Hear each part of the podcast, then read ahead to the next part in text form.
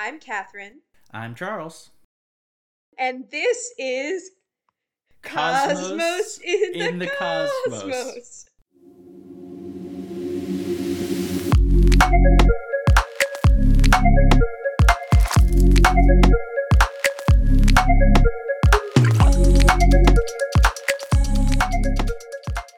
So this is my friend Charlie, and Charlie, do you want to tell people a little bit about yourself?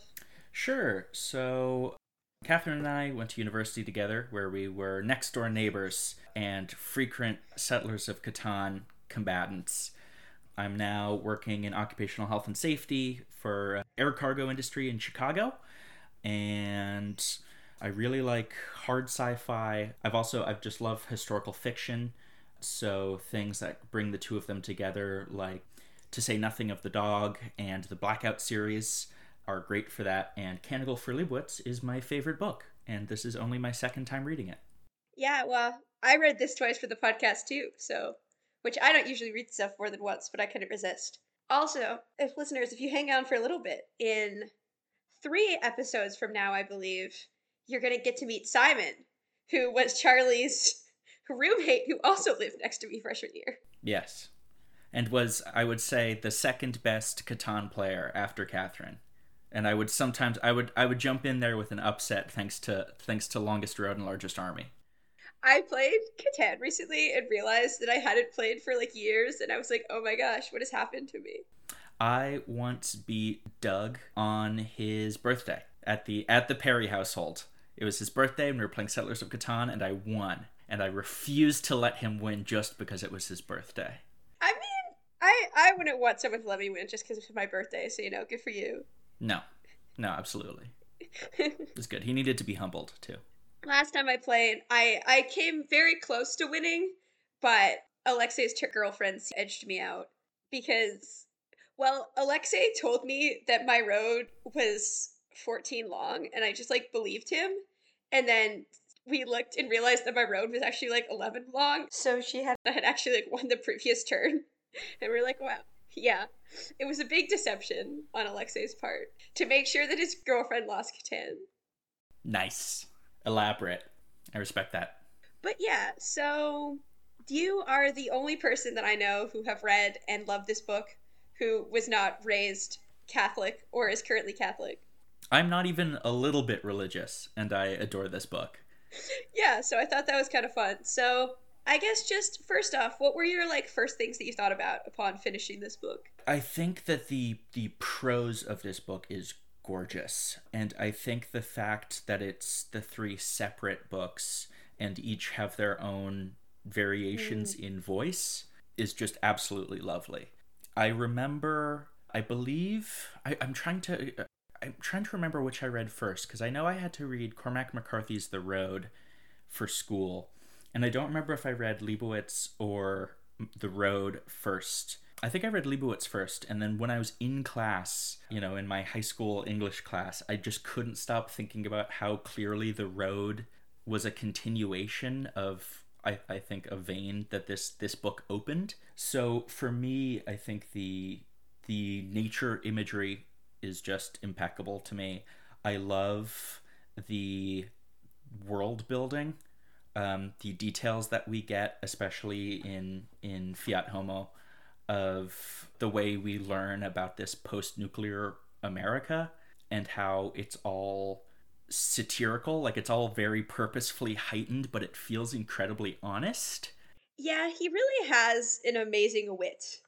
With yes, yeah, I mean, you know, things like things like you know that I, I I don't remember from the first time. Like I was I was shocked and delighted by Prior Cherokee, like, and I hadn't picked up on it that the Prior's name is Cherokee. And the other thing is just how I think prescient this book was about anti-intellectualism. Mm-hmm. And for someone who, I have not read the Bible fully, but I have existed in in America, so I've gotten so much of it through cu- cultural osmosis. Just the, the obvious echoes here of the, you know, of, of biblical imagery, but then also the subtler ones that I think, you know, had I been raised Catholic, this stuff would have really been obvious to me, but not being raised Catholic, it'd be like, oh, okay, and making these connections. It's just, it feels like a fun little puzzle. So did you learn, did you enjoy learning about the canonization process? Yes, yeah, immensely. I mean, one of my favorite details, well, like they have, you know, they have the devil's advocate come, and I love that they mention that he has small horns and and fanged teeth. And there's something delightful about that, and also how they're incredibly rude to him in very subtle ways, like how they're just they're just subtly being assholes to him, being like, oh, we can't give you the nice room because it has smallpox, and we can't find any quail this season for some reason, so you'll just have to eat gruel. That's crazy. Things like this. But also there's that element of like, okay, but mutants do exist, so like, is it possible that he does literally have small horns and fang teeth? Absolutely. So is it possible? Yes. Well, they do mention, though, when he goes and sees Francis's blueprint, it says that his uh, fangs and horns protract slightly because he sees that and he's like, ah, this is so pretty. Yes. Well, I do love that it's, I think this, this book is brilliant in that it's a world in which magic exists from the perspective of the characters. You know, because of the, the whole adage of sufficiently advanced technology is um, uh, indecipherable from magic. I forget the exact language. But there's all these things where it's like, yeah, you know, the the, the fear of the fallout as being a a monster mm-hmm. that stalks the plains. And, you know, the, the imagery of, of the heathens in the Pacific Northwest who are nine feet tall. And like all of this, all of this imagery that you get in, you know, in pre-modern European folklore, and then just having it recontextualized to, you know, to Utah and and the, the former United States, but six hundred years in the future, I think is is is brilliant. Yeah, I mean, he really was such a smart man, the way he wrote. Yeah. Now, here's, there's something I picked up on. I don't know if you're going to get to this later with your questions or anything. So the, the I mean, the, the man, the pilgrim, uh, is the wandering Jew. Yeah? Yes. Yeah. And and reappears. And the implication is also that he's he's Leibowitz, or that it's, you know, that's that's the the rumor at the Abbey is that he is Leibowitz. Because Leibowitz, of course, obviously Jewish.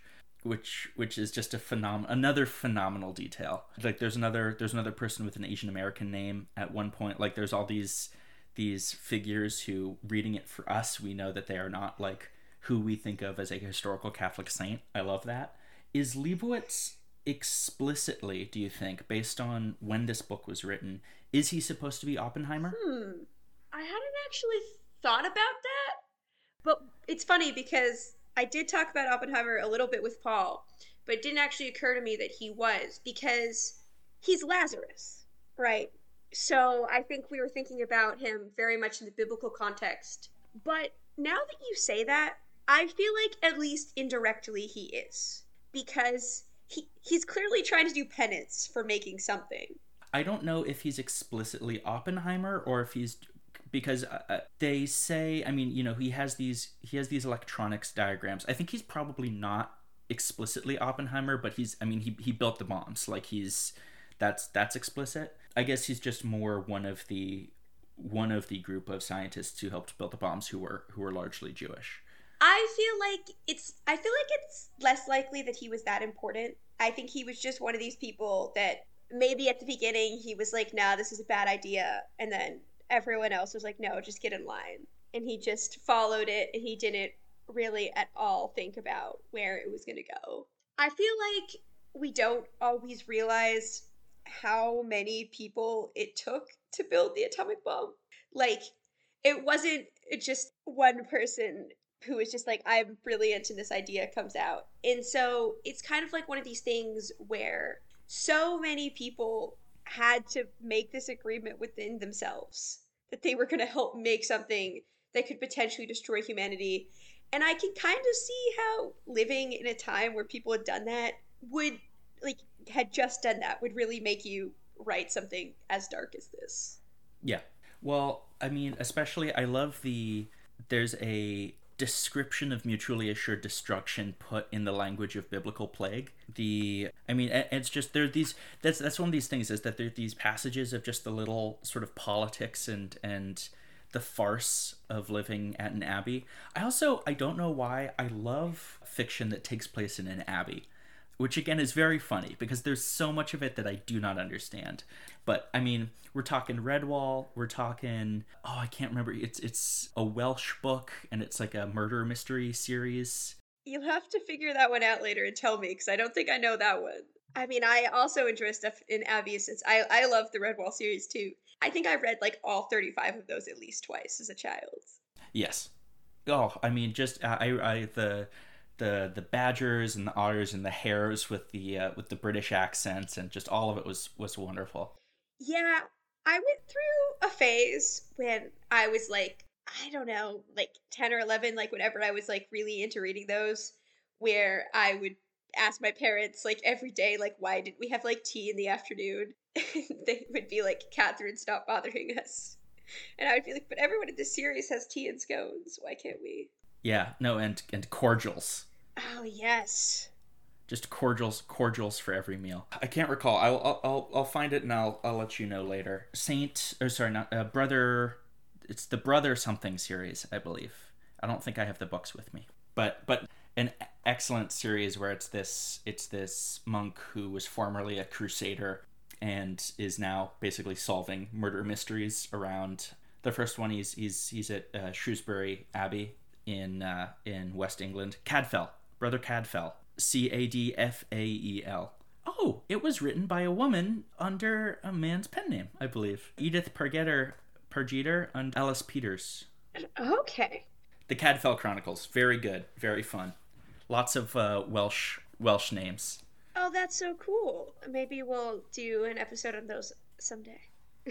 But yes, back to the... Back to the, the mutually assured. Can I read you the, the specific passage? Okay. This is, in my copy, it's page sixty-one, chapter six, uh, in Fiat Homo. It was said that God, in order to test mankind, which had become swelled with pride, as in the time of Noah, had commanded the wise men of that age, among them the blessed Leibowitz, to devise great engines of war, such as had never before been upon the earth. Weapons of such might that they contained the very fires of hell, and that God had suffered these magi to place the weapons in the hands of princes, and to say to each prince, only because the enemies have such a thing that have we devised this for thee, in order that they may know that thou hast it also, and fear to strike. See to it, my lord, that thou fearest them as much as they shall now fear thee, that none may unleash this dread thing which we have wrought. But the princes, putting the words of their wise men to naught, thought each to himself, if I but strike quickly enough and in secret, I shall destroy those others in their sleep, and there will be none to fight back. The earth shall be mine. Such was the folly of princes, and there followed the flame deluge. I love that they're called princes. Yeah, and it's and the, the scientists are magi. I, I and it's just just remarkable. To me, like, I think it's one of the most beautiful and haunting descriptions of nuclear war that I've ever read, the following page. Mm-hmm. And and that's, you know, that's also where we get the explanation of simpletons and the, the simplification and everything for the first time where it's, you know, really laid out. And we only get that sixty pages into the book. Yeah, it's very, the history of this book is very winding around. And, uh, uh, you know, you really, I at least... I don't know if you were different when you read this, but the first time I read this, I really did not think that this book was going to go further than Francis. I thought we were just going to watch Francis for a while. Yeah. No, and then we get these, you know, you know, a moderate time skip and then an insane time skip. And I mean, yeah, I guess even in even in how it's written within each book, I guess that's that's one of the glories of the the serialized publishing nature of the, you know, the nineteen fifties fiction magazines. The the circular nature of history is, of course, I think, mm-hmm. the, you know, the central one of the central theses of the book. But even in how they're written with these ways that, you know, we get the we get the immediate and then we get their past sort of echoing through the course of each book, I think is is quite clever. Yeah, and it also really, it does feel like he changes his writing for each short story. Mm-hmm. Like in the first one, he's like talking about pilgrims with girded loins. Yeah. No one's talking about pilgrims with girded loins in the second two stories. Yes, and I also love that it explicitly mentions, it's like, no one had ever actually seen a pilgrim with girded loins before. It's just something they talked about. Yeah. Well, I mean, of course, and that, that makes sense for it to be, you know, Lazarus and, and to have this this sort of primordial knowledge of, of pilgrimage. Yeah. What do you think about the ideas in this book that Lazarus is here, and even though Jesus raised him from the dead, he doesn't accept, like, Jesus as the Messiah, and he's still waiting for the Jewish Messiah? Hmm, that's interesting. Well, I think that presupposes that presupposes that the Lazarus in this book has the same canon as our Lazarus. And I think there might be something to be said that the...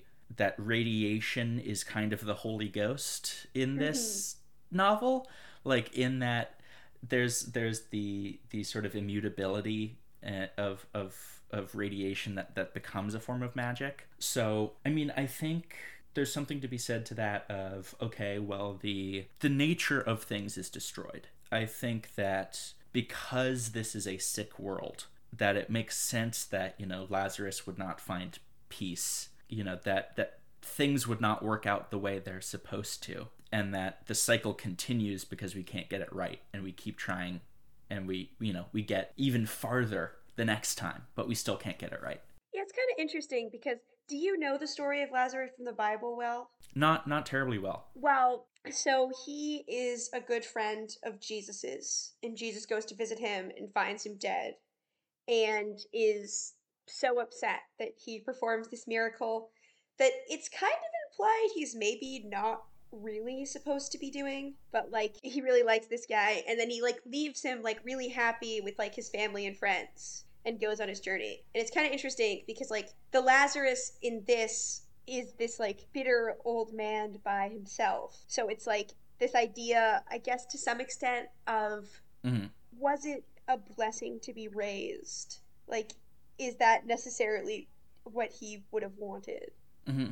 I mean, I think it's, you could kind of see that with the image of the bomb, of fission and fusion at the time, of of the Pandora's box, of, okay, we have we have unleashed an unnatural and unholy energy that is unbelievably powerful, that would, you know, in theory, solve all of the world's problems. You know, they were going to... they were going to dig canals using nuclear bombs, and everything was going to be atomic, and you would have small modular reactors. I mean, that's not what they were called at the time. That's a new concept. But, you know, you would have you'd have small reactors everywhere. And so, like, the peaceful uses of nuclear energy was, was a lot of how it was how it was spun. I forget when the D O E was was created from the A E C. But, I mean, they were both called the Atomic Energy Commission and the Department of Energy. Like, they were... that was how they were spun. Yeah, it it was nineteen forty-six. I think that's a direct parallel. I think it's, okay, we have we have the blessing of this unimaginable power, and the thing that we did not expect from it is, okay, he's brought back, and now, I mean, if his family's not there, well, he he was brought back, and now he can't die. So everyone he everyone he's loved can die, um, and and has died, and so now he's, you know, he's effectively cursed by this blessing to wander the earth. Yeah, and it's interesting because the first time you meet him, he's just like this silly old man.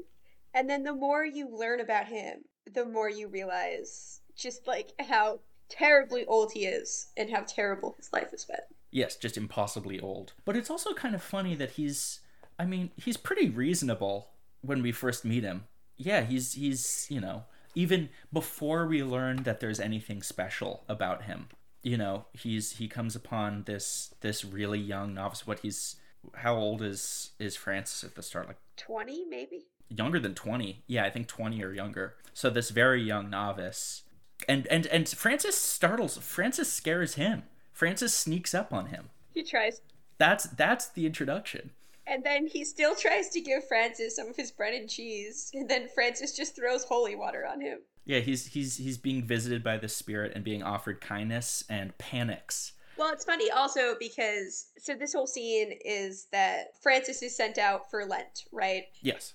And it just, I think part of the reason why I found that scene so funny, when he's like looking at the food is it made me think of the things that I would give up as a child that I would look at so sadly. Like, there was one year that I gave up, like, chocolate for Lent. And I remember watching my sister eat, like, a chocolate bar in front of me as, like, a seven-year-old and just being so sad. Yeah. And it's the it's the Lent connection. Yes. Well, I also love that, you know, because he has this interaction, he then has to, he has to do the same, you know, the Lenten fast and go out in the desert every year for seven years, which no one else has to do. Basically, he's punished, he's punished for, for this miraculous discovery. And it's funny that it's seven years because I don't, you, I don't know if you would have picked up on this, but so many things in the Bible people have to do for seven years. So it's very, it's a very biblical number. And there's all those funny little things like that. Yeah. I think moving forward, one of the other things that gets me about this book when I reread it is the, well, no, the, the first time I read it even, it's brutal. It is, I think, realistic in a way that you don't expect based on mm-hmm. sort of the beauty of the language. And the start. Yeah. But I mean, the, you know, there's, there aren't a lot of books where you're introduced to a character and then their story ends with them being shot to death by mutants, you know, on a road. Like, you don't get a lot of ignominious ends like that to these, you know, learned, like, religious characters all that often. I think that's a great, especially because it comes when we're, you know, we've moved into into Fiat Lux and we we're recreating, you know, the the inventions of our ancestors, but an arrow will still kill you. Yeah, well, I think it's like, my brother was saying this, which it didn't even quite strike into my brain until he said this, but there are three stories in this book, and each of them end with our beloved main character being brutally killed. Yes. And it's like, wow. But which of the stories was your favorite, and which of the Abbotts was your favorite? I don't know. I don't like, I don't like Akros that much. I mean, it's, he's... He's fascinatingly political. Uh, Arcos, excuse me. He, I do, I do really like that he threatens to kill Francis with a rock. I think that's very fun. Yeah, they have good conversations, the two of them. I don't know, who's your favorite? Well, my favorite is Paulo, definitely, which mm-hmm. the the abbot in the second part, because yeah. Well, I think it's this mixture of he's dying, and yet he, as he is, you know, clearly dying, clearly at the end of his life, all that he, like, wants to do is, like, make sure the abbey is okay before he goes. But then also he just has all of these interesting scientific questions with him and Tantanio.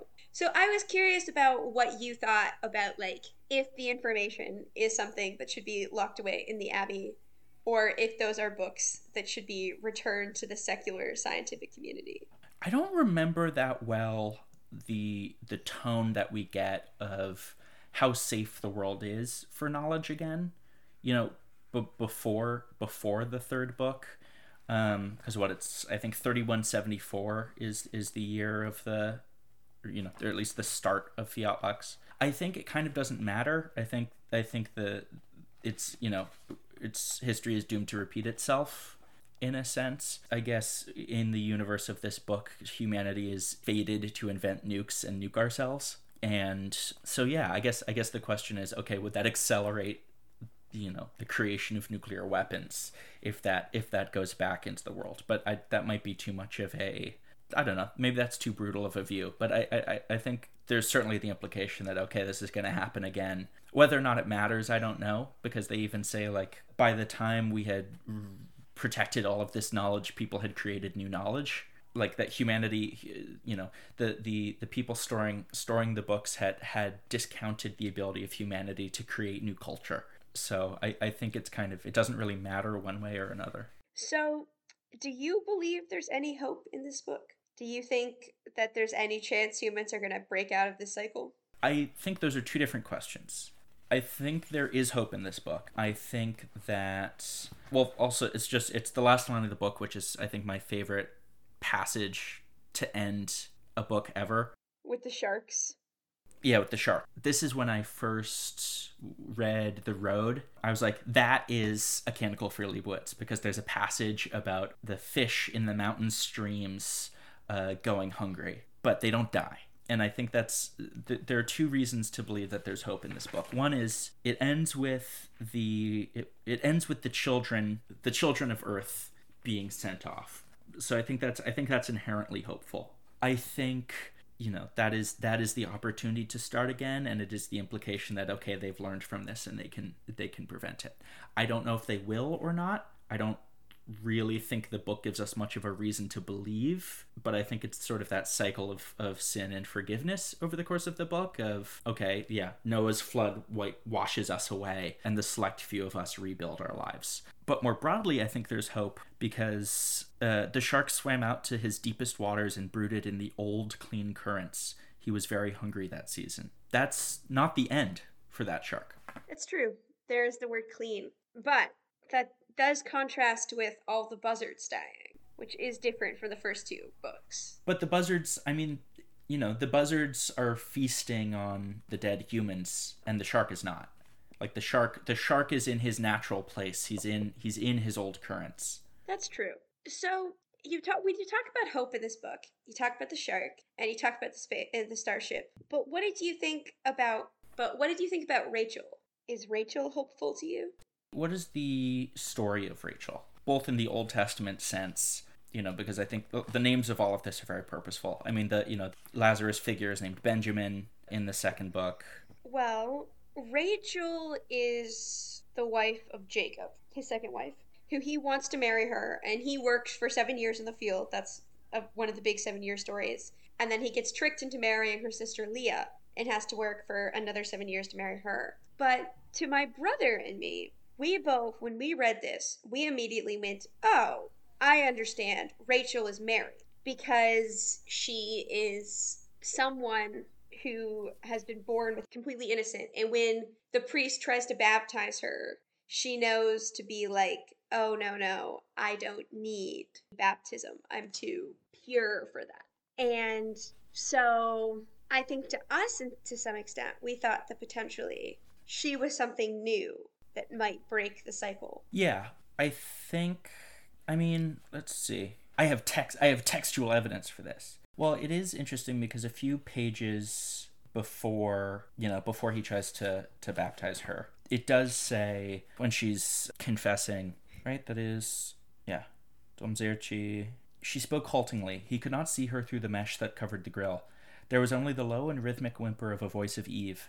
The same, the same, everlastingly the same, and even a woman with two heads could not contrive new ways of courting evil, but could only pursue a mindless mimicry of the original.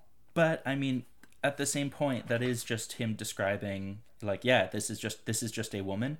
I suppose you could just read that as, this is just a woman, even though she's she's a mutant woman, even though she, she has two heads. She's still a woman, and she's still scared of the end of the world. Yeah, but let me see if I can find a little bit beyond that. Says that when he tries to give her the wafer, she puts it back in the thing. She used no conventional gestures, but the reverence with which she had handled it convinced him of one thing. She sensed the presence under the veil. She who could not yet use words or understand them had done what she had as if by direct instruction in response to his attempt at conditional baptism. And at the end, as the final abbot is dying, Xerxes, it says that he wept in gratitude because one glimpse of Rachel had been a bounty. Yeah. He, I, I do really like Paolo. To go back to your earlier question, I do really like Paolo. I do, Xerxes is, is, I think, one of the, I think he's he's probably the bravest, though Paolo is as well. Like, I think he's he's one of the most selfless, especially, you know, I mean, that, that, that this final mission is to save the children and, and get them off the planet. Yes. But it's also for the continuation of the church, which to all these people comes above all else. Do you, so here's a question. Do you think that it is realistic that the Catholic Church would survive all these events to still be there at the end? I mean, in this form, not necessarily. In some form, I think it's, of of all the organizations, it's way up there in likelihood to succeed. I think Well, I mean, I, I suppose we do we do get a sense of this sort of, you know, syncretic version of Catholicism that we get over time, that they have, like that passage I read earlier, they have revisualized the flame deluge as a flood. I mean, even just the word deluge there is very, you know, Noah-esque. You know, I definitely think religion, especially organized religion, tends to survive extremely traumatic periods, albeit with, with quite a bit of changes. I mean, this, it is interesting. This book is, it's before Vatican Two, right? So there's there's a lot, and and I, I don't know much about the, the history of the church here, but I know that that was, that was the period of sort of... Or no. Really? No, it was right after, because Vatican Two started October nineteen sixty-two. So in when exactly, it was right at the time. You look up when exactly. Uh, this is nineteen fifty-nine. Oh, yeah, because it came out earlier than it went. Wow, so it did, it just preceded it. Yeah, uh, trade paperback nineteen sixty-one. So I think that that probably would have some effect. I think it's interesting that, I mean, especially just with the amount of Latin in the book, I think that's somewhat reflective of it being a, during the, the more formalized period of the church, if my understanding of, of that whole process is correct, is that it was, you know, the prior to the use of of English in the liturgy and things like that. So there's an in- interesting timing there. Yeah, it was really big deal that. Also, I just got to say that this guy really was a visionary, because I didn't realize that this book came out so many years before it won the Hugo. So I totally thought that he wrote this during the Cuban Missile Crisis, and he didn't. He wrote this right before the Cuban Missile Crisis. Yeah. No, and I mean, even God, the concept of uh, when the concept of mutually assured destruction was not that old by that period. Like by nineteen fifty-nine, because I mean, mutually assured destruction was a concept that came out of Rand in the fifties, in the early fifties. Because, I mean, the Soviets didn't have their bomb until forty-nine, right? Yeah. Something like that, forty-six, forty-nine. He, this predates the, uh, it's Hudson Institute, excuse me, not not Rand. I got my Cold War think tanks mixed up. Mutually assured destruction, coined by Donald Brennan in nineteen sixty-two as a term. Conceptually, obviously, it exists here. I mean, it's the concept of deterrence, which also exists in, you know, conventional war. But no. This truly is one of the most fabulous books I've ever read. Yeah. No, that's, that's, I I had never put that together, that it actually predates the popularization of the term mutually assured destruction. But, I mean, Walter Miller was a radio operator and tail gunner. And I don't know if you know this, but these stories are based on an Italian Benedictine monastery that he bombed, and they just killed a bunch of civilians. Yeah, Monte Cassino. Yeah. Yeah, which was which was a huge, I think it was the Eighth Air Force. Um, mm-hmm.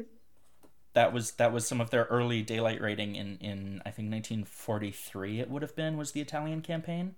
It was forty-four, but you were close. It was forty-four, yeah. Mm-hmm. Yeah. And if he was he was in the tail, he would have seen it as they flew by. Yeah, and it seems like it probably haunted him forever. Well, it also, there's also, doesn't it, it also appears in Catch twenty-two, doesn't it? I know it's the same campaign. I don't know if Monte Cassino explicitly does. They definitely talk about that campaign, though. Yeah. Well, because Catch twenty-two takes place in, in the Italian campaign. Yes. I think Catch twenty-two takes place in late forty-three, because I think they primarily are doing missions over Sicily, but I'm not I'm not certain about that. Yeah, I feel like I would have remembered if it was in Catch twenty-two, but it's also been a long time. So, yeah. Who knows? Either way, Catch twenty-two is very close to it. Yes. Wow. Yeah, well, at the end of the sixties, I'm just going to do a short historical episode where I run through a lot of these events, because so many of the books that won the Hugo in the sixties are like about nuclear destruction. Yeah. But this is, in the other ones though, they came they came after the idea was more popular.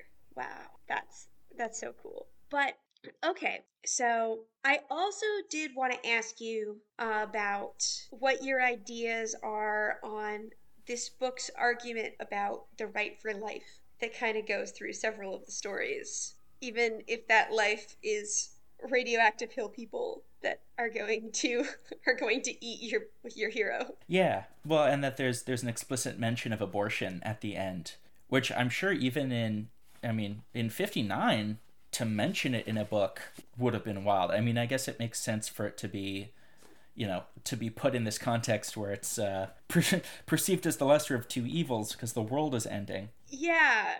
But even as the world is about to end, the abbot Circe is trying to convince people that are filled with radiation to not commit suicide. Yeah. Well, I mean, he has he has does he has a he has a he has a religious obligation out of the concept that people who kill themselves don't go to heaven, right? Is that that's that was doctrine? That is doctrine? Yeah. It is.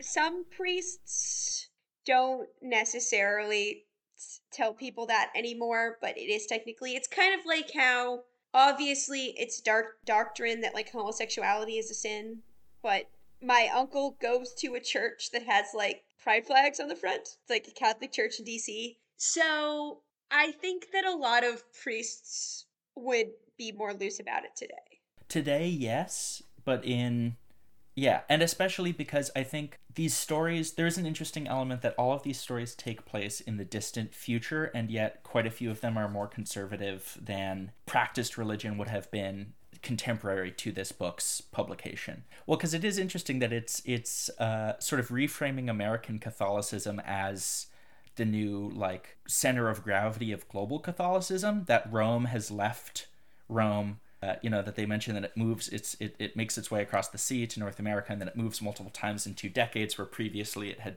had stayed unmoved for two century, uh, two millennia.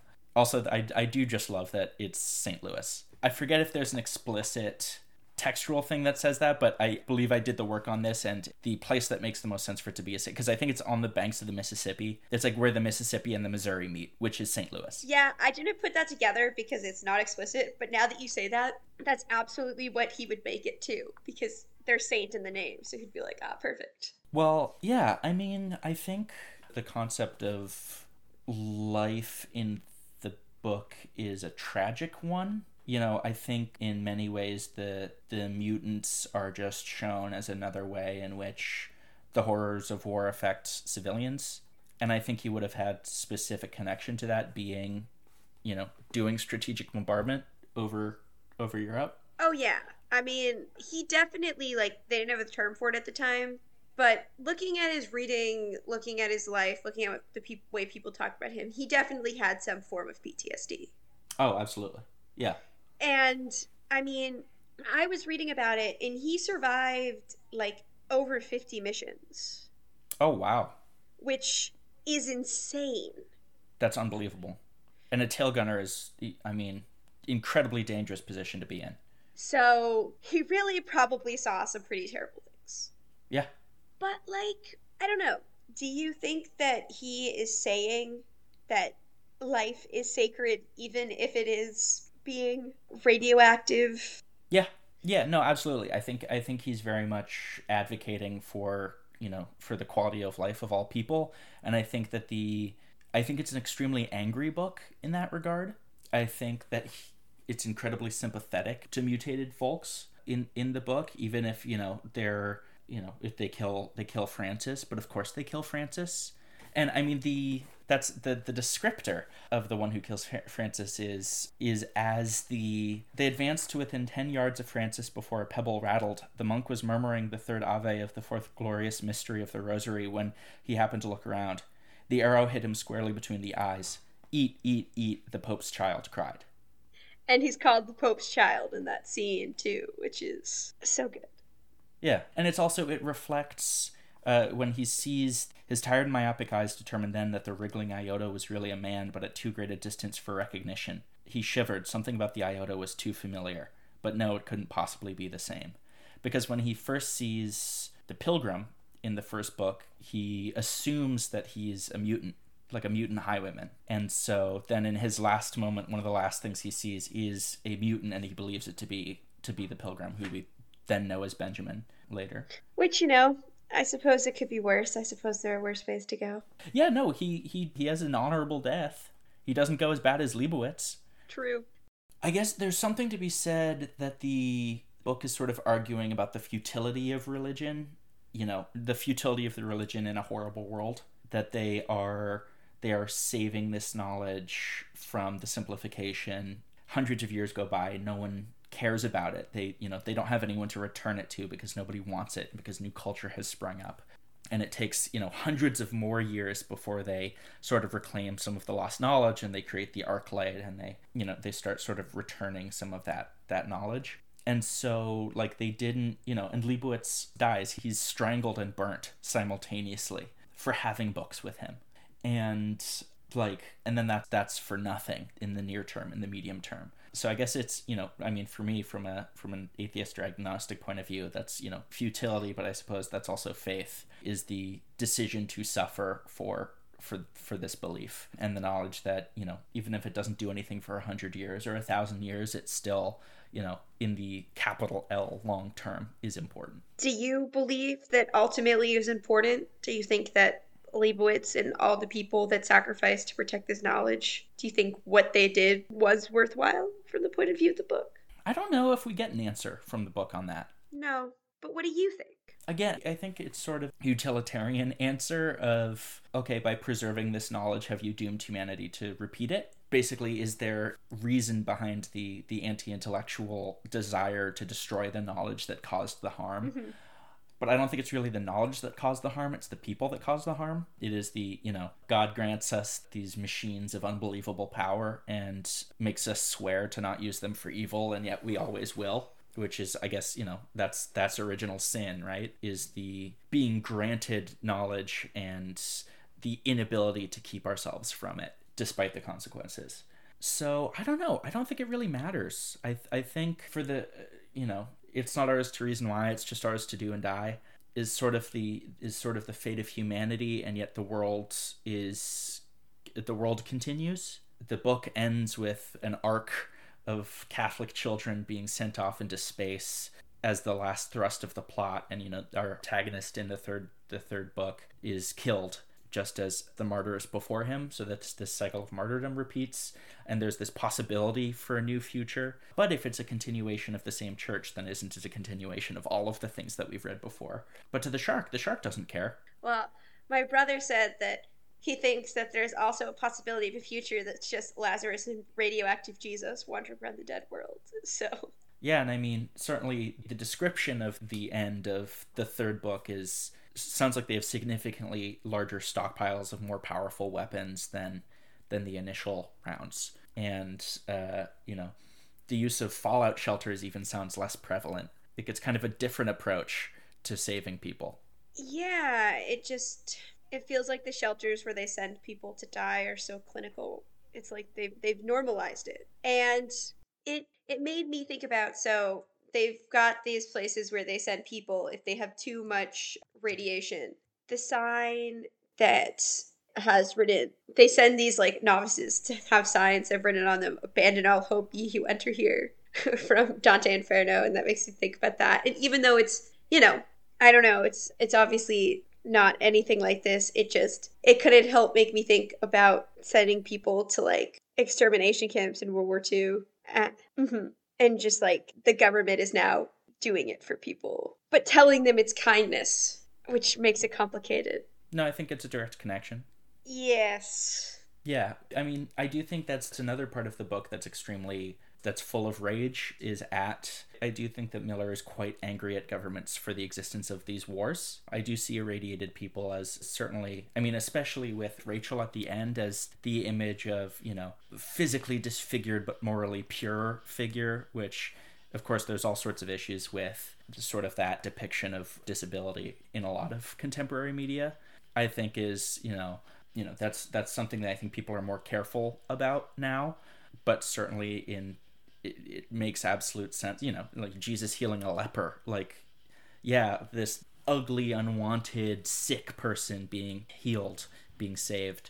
So yeah, I think that's something we have again here. So I definitely think it's it's the image of the innocent. And it's interesting because it's like, is the Jewish Messiah coming from the irradiated people? Which further makes this idea, you know, even though obviously different, but maybe similar in Miller's mind. But, I mean, I think that's basically everything I wanted to ask you. So Is there anything else that you want to talk about before we sign off? Yeah, what what did you notice the second time reading it, having just read it twice, like back to back recently? I think the biggest things that I noticed that really stood out to me was I really enjoyed the little Easter eggs from the previous stories in them. Like the fact that in the third one, Circe is reading the poet's like book and being like, the poet is this dude who's at the Abbey in the second story. And like, some people say he's, he's the Saint Eyeball, but he couldn't possibly be. Yeah. And I guess I also appreciated the fact that like everyone who dies becomes a saint sooner or later in this book. Yes. Yeah. And I enjoyed that. I also, I didn't quite notice exactly how much Latin was in it the first time around. And I appreciated that. I appreciated that he took the time to like write that out and be very particular about it. And then I think I also just, I hadn't quite thought about it the first time, but thinking about it more the second time, I was struck by how accurate the canonization process is. Really? Yeah. Well, it really is a thing mm-hmm. that if you have too many miracles, it's dangerous, because if they can disprove one of your miracles, then the Pope will never make you a saint. Ah. Because it's such it's such a political process. Yes. And I enjoy the idea that it still is a very political process in this like wasteland America. And then I think I also I think I also just I didn't quite pick up the first time I read it that there's like the right for life conversation in the first story with the Pope's children and in the third story. I didn't immediately think of the Pope's children in the first story as being a right for life argument. But the second time I read it through, I was like, ah, that definitely is. Yeah. No, I think it's definitely different reading this now, being more aware of that conversation, and especially in a in a post revocation of Roe America is a definite, it's a different tone. No, that's that's a good point. I'll definitely, you know, the more I read this, I think the more I'll, I'll have to look for that. I also think this is a book that I really feel is important because, you know, I'm comfortable saying it. I think that abortion rights should be open for everyone. But I do think if you're going to make a right for life argument, it does have to include the irradiated hill people and the, you know, immigrants that are living terrible lives trying to make their way into America, and just like anyone who is alive. Like a right for life argument has to include that if you believe the government should be preventing abortions, then you should also believe that the government should be helping people who are struggling and maintaining their lives and their quality of lives. And so I thought this was really interesting coming from a Catholic, because yeah. I do know some Catholics, you know, who are very much like, yeah, right to life means right to life for everyone. And mm-hmm. it's like, well, that's not exactly how I see it, but I can respect that position. But then I also knew Catholics growing up that were like, we need to make abortion illegal, but we also need to make sure that like no one is getting mm-hmm. in as like an immigrant, and we'll like support these groups that convince women to keep babies, but we will like won't support groups that like give these women like money to like look after their babies once they've had them. So I think it's like, I guess I appreciated a very like honest, complete argument coming from a Catholic author, you know? Yeah, I did think it was a pretty Christian book in the cliche, like, you know, love thy neighbor sense. I think it was, I think all of the, the characters do show mm-hmm. genuine care, like genuine love and care for, for the people around them. You know, I think it's certainly, I, I don't think it would be too charitable of a reading to, to really focus on that, of like, it's, you know, it's less about unborn babies and more about, you know, people disfigured by war and innocence in a broader sense than I think the, the contemporary. I mean, especially just given that so much of the abortion political version of abortion that exists in America, like the political as a, as a political concept, not as a medical procedure, is because of of evangelicals, of pre- predominantly Southern evangelicals rather than a Catholic approach. And I think those there's much more of a classic Christian view of charity and love in this book than we get when we're talking about abortion from an evangelical perspective. Yeah, it's true. I just think they've done a job of radicalizing the narrative in the state. Yeah. I mean, the school that I grew up at, they sent people to the, like, Walk for Life in D C every year. Yeah. And it was always like, ooh. Yeah, and it's interesting because that's that's a political thing, not a religious thing. I mean, but they became the same thing in the seventies. Like that was that's that's tactical. That is actually that is a part of the the Project twenty twenty-five strategy. Like that is old school Heritage Foundation stuff. Yeah, and though I think it's kind of like one of the things where I feel like Miller is very brave in this book for his stance. But mm-hmm. maybe that wasn't that way out of the way in nineteen fifty-nine. Maybe lots of Catholics thought that way. I just don't really know. Yeah. No, I mean, we have to remember that, you know, that Roe Roe happened in the sixties and was settled for decades. Mm-hmm. Well, I recently finished a book that is excellent that I would really recommend called Bad Sex, that is sort of like a mixture between like why is like getting like good sex so hard for women, but like it also has like an abortion conversation at one point in it. And it's this one woman and she goes back and forth between like history and her life. And mm-hmm. her mom was a really prominent activist in like the nineteen sixties. And she found out later in life that her mom got an abortion in nineteen sixty-four. And she was really surprised by that. But then talking with people from that time, she realized that for like three to four years there, it wasn't actually a discussion. And her mom didn't feel the need to talk about it because it wasn't so political. Yeah, it's it's it's been a medical procedure that has existed for the entirety of human history. Yeah.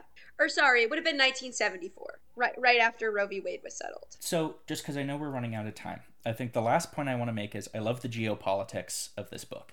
I would love... I think there's some really interesting readings to be done about indigeneity in the book that I don't think it's not how they were initially written, but I think there are purposefully a lot of echoes of, you know, uh, you know, the, the stuff with like Laredo versus Texarkana, like the imagery of plains nomads and all of these things, which I think in the book are implicitly white settlers and the descendants of white settlers, but a lot of the imagery is quite clearly reminiscent of, of Plains Indians and Comanche indigenous folks. Well, Francis is Utah. We, but he's, I don't think he's Utah.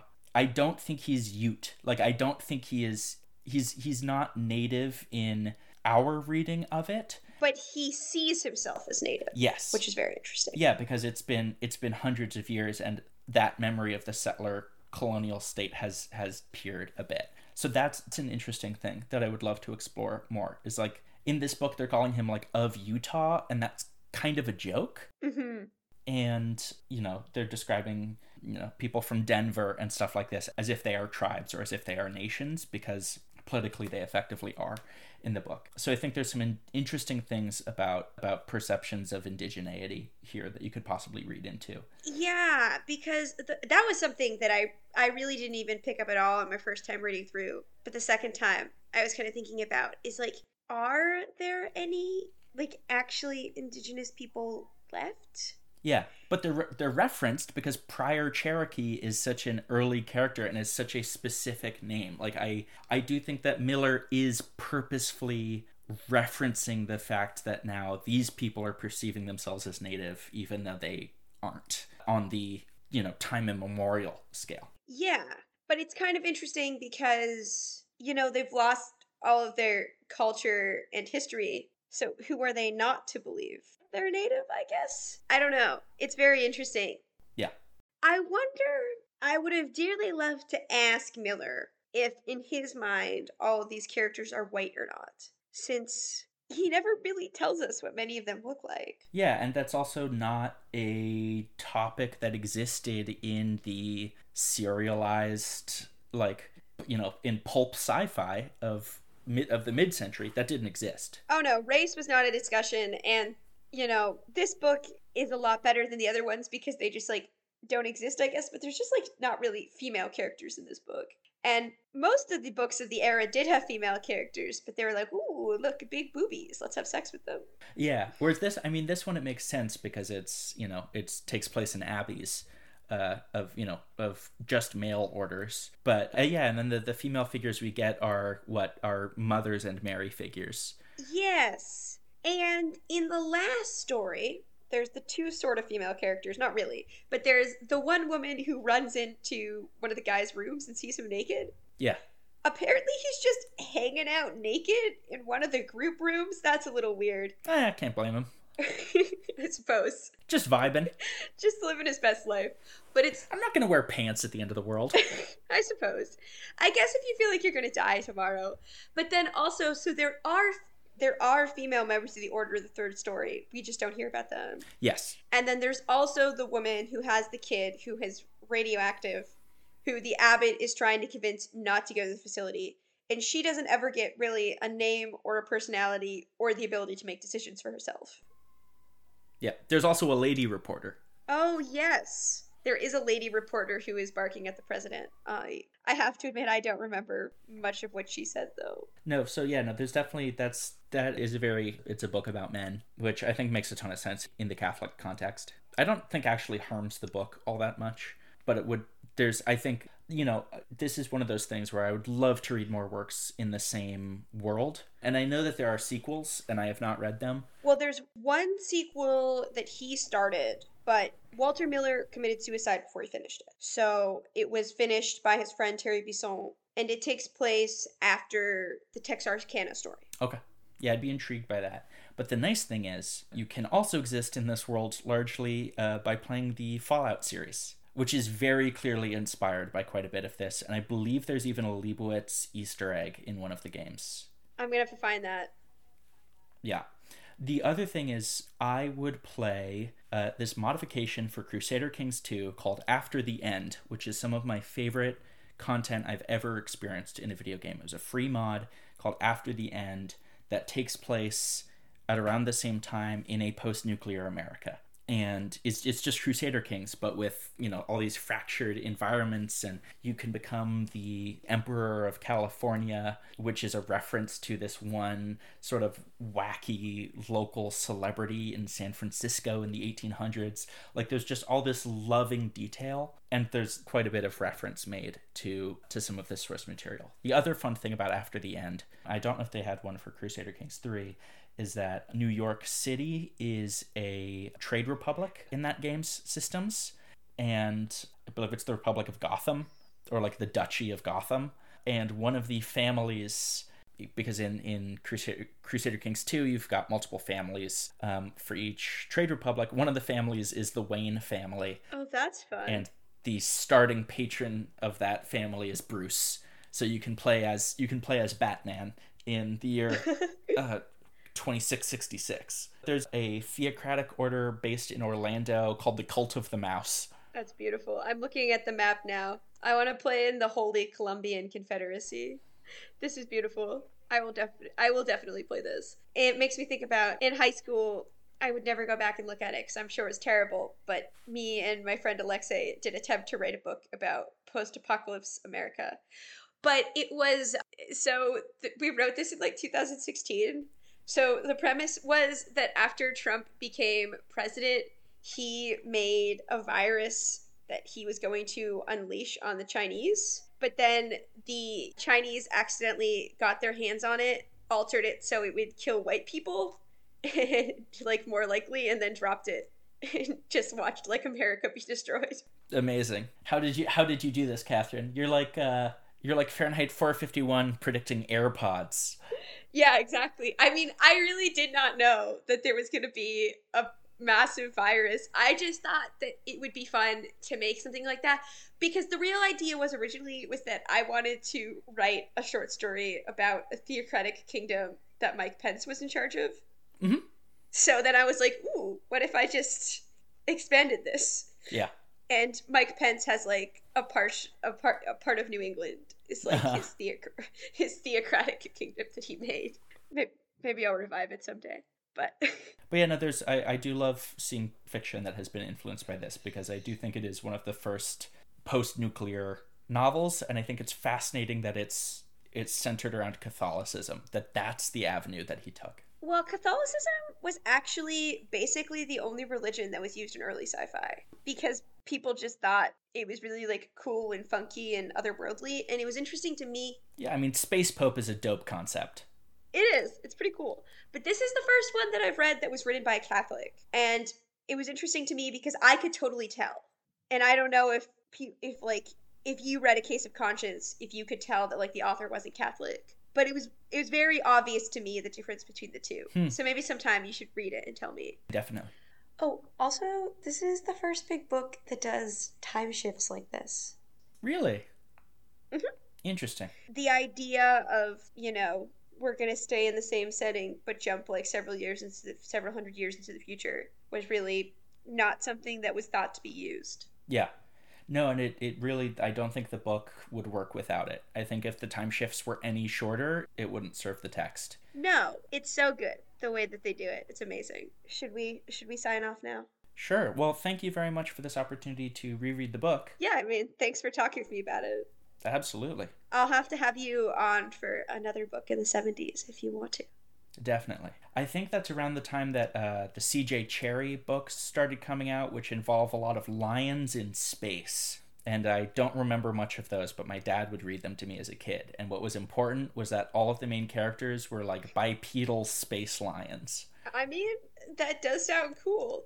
So the cover art kicks ass. I have to admit, I don't think anyone ever wrote me, read me a book about lions in space. So clearly I was deprived as a child. Yeah, that's that's just my dad's super cool, so that's the difference. Yeah, my dad's not cool enough to read me about lions in space, so I'll have to tell him. No, no, very few dads are. That's what we all dream of. Oh man, that's some beautiful art for these books. Yeah, we'll definitely, I don't know if any of these won a Hugo, but we should definitely do an in-between episode for one of them. Yes. But, okay, I will have another episode out in two weeks after this. That will be Alexei and Mine, Stranger in a Strange Land. So people can tune in for that. Bye. Wonderful. Thank you very much. Thanks for